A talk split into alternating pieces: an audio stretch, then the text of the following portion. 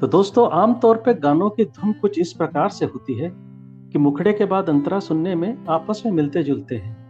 यानी कि उनकी धुन एक जैसी होती किस्सा यूँ है, मैं आज के एपिसोड में अपने दोस्त अजमत के साथ मैं, रितेश, आपका स्वागत करता हूँ और बताना चाहता हूँ कि आज हम हिंदी फ़िल्मों के कुछ ऐसे गानों के बारे में बात करने वाले हैं जिनके अंतरे आपस में एक जैसे सुनाई नहीं देते। चलिए शुरुआत करते हैं आज की बातचीत। आप कैसे हैं, जी? और बताइए कि सबसे पहले किस गाने के बारे में बात करने जा रहे हैं?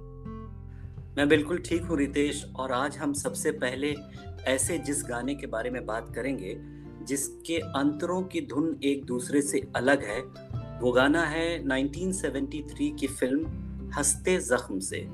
तुम जो मिल गए हो तो यूँ लगता है कि जहाँ मिल गया।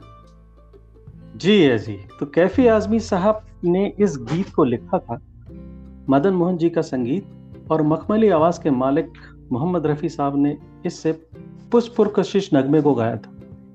इस गाने के अंतरे की धुन कुछ इस तरह अलग है कि पहले अंतरे के बाद इंटरल्यूड तेज हो जाता है हम्म। और दूसरे अंतरे फिर धीमा रफ्तार से चलता है। तीसरी अंतरे की खासियत ये है कि उसकी शुरुआत एक बार फिर मुखड़े की लाइन से होती है जो लता मंगेशकर ने गाया और ये पूरा गाना तेज हो चल जाता बहुत ही खूबसूरत गाना है ये। इसे फ़िल्म में नवीन निश्चल और प्रिया राजवंश पे फिल्माया गया है और उस वक्त की मुंबई की जो पहचान काली पीली फिएट टैक्सी थी उसमें फिल्माया गया है। और इंसिडेंटली ये मेरा one of the favourite rain songs भी है। आई एम श्योर एजी बहुत ही यादगार गाना है ये। अब हम जिस गाने के, की बात करेंगे, वो 1977 की म्यूजिकल अनुरोध से है। किशोर कुमार के गाए हुए दर्द भरे गानों में से एक, जब दर्द नहीं था सीने में तो खाक मज़ा था जीने में। लक्ष्मीकांत प्यारेलाल और आनंद बख्शी की अमर जोड़ी का इस गीत काफ़ी अलग बातें हैं। अव्वल तो यह गाना पहले एक मोनोलॉग है। दूसरे गाने की शुरुआत मुखड़े से पहले एक शेर से, न हंसना मेरे कम पे इंसाफ करना और साथ ही अंतरे की गायकी भी एक दूसरे से अलग।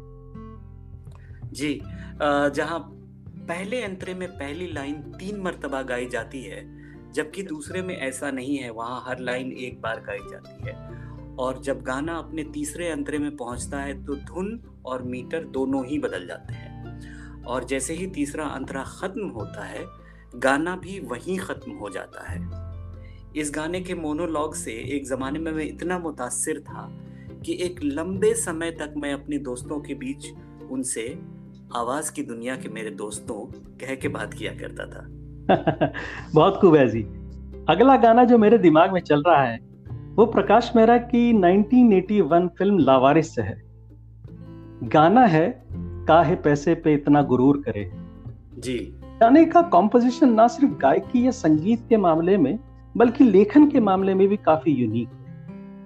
अनुरोध के गाने की तरह ही इस गाने में भी शुरुआत में एक शेर से होती है। यहाँ ध्यान देने वाली बात यह है कि मुकड़े के बाद गाना अपनी शक्ल कई जगहों पे बदलता है।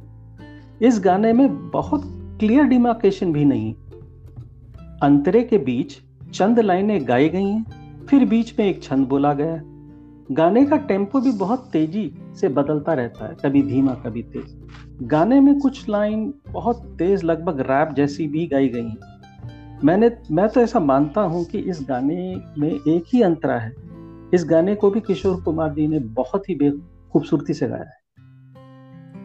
जी, बेशक बेशक। कल्याण जी आनंद जी के संगीत से सजा ये गाना अनजान जी ने एक सामाजिक टंज या सटायर के रूप में लिखा है। और मुझे एक फनी इंसिडेंट भी याद आता है इस गाने से। वो ये कि जब मैं बहुत छोटा था तो मैंने ये गाना अपनी बहन के बर्थडे पे गाया था।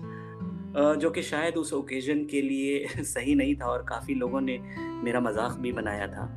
खैर हम्म। चलते हैं अगले गाने की तरफ़ बढ़ते हैं और बात करते हैं। 1980 में आई पुनर्जन्म पर आधारित फ़िल्म कर्ज के गाने दर्द दिल दर्द जिगर दिल में जगाया आपने के बारे में। हम्म। जैसे कि हम सब जानते हैं कि सुभाष घई की फ़िल्मों का संगीत पक्ष बहुत मज़बूत होता है, और गाने दरअसल फ़िल्म की कहानी को आगे बढ़ाते हैं। इसी प्रकार कर्स फ़िल्म में भी यह गाना एक अहम मोड़ पर है। एक बार फिर लक्ष्मीकांत प्यारेलाल और अनबख्शी जी की जोड़ी और सोने पे सुहागा मोहम्मद रफी जी की जादुई आवाज़। इस गाने में तीन अंतरे हैं। तीन धुनों और और मीटर दोनों मामले में अलग है। यहाँ पहला अंतरा काफ़ी सॉफ्ट है और हर लाइन नौ सिलेबल की है। वहीं दूसरे अंतरे में कई साज एक साथ बज रहे हैं और हर लाइन ग्यारह सिलेबल की दूसरे और तीसरे अंतरे का इंटरल्यूड काफ़ी प्रकशन हैवी है और वो अंतरे एक साथ कायम रहता है। वो सॉरी वो अंत तक एक तरह कायम रहता है। साथ ही टेंपो भी बढ़ जाता है। जी। वाह भाई रितेश कमाल है। निहायत ही खूबसूरत गाना है ये। चलिए अगर बात 80 के दशक के संगीत की हो रही है तो इसमें बप्पी दा का ज़िक्र होना लाजमी हो जाता है। बिल्कुल। अगला जो गाना हम बात करने जा रहे हैं वो बप्पी दा का बनाया हुआ है। फ़िल्म है 1982 में रिलीज़ हुई प्रकाश मेहरा की नमक हलाल। ये गाना इस फ़िल्म का एक आइकॉनिक गाना है जो है पग घुंगरू बाँध मीरा नाची थी।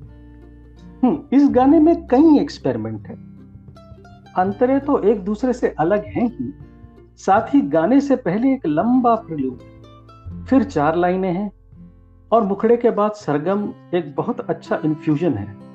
पहला अंतरा काफ़ी मजाहिया है और काफ़ी बातचीत के अंदाज में गाया गया। है वहीं दूसरा अंतरा काफ़ी मेलोडियस और रोमानी अंदाज में गाया। जी। दोनों अंतरों में काफ़ी स्केल चेंज भी है। इस गाने में बप्पी दा ने एक इंटरव्यू में बोला था कि इस ये गाना पॉप रैप गज़ल और शास्त्रीय गाने का मिश्रण है।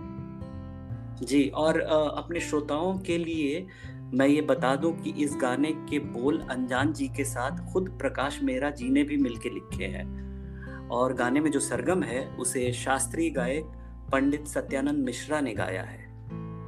खैर, आज के एपिसोड में बस इतना ही। थैंक यू रितेश हाँ तो दोस्तों हम उम्मीद करते हैं कि हमारी ये कोशिश आपको पसंद आ रही है।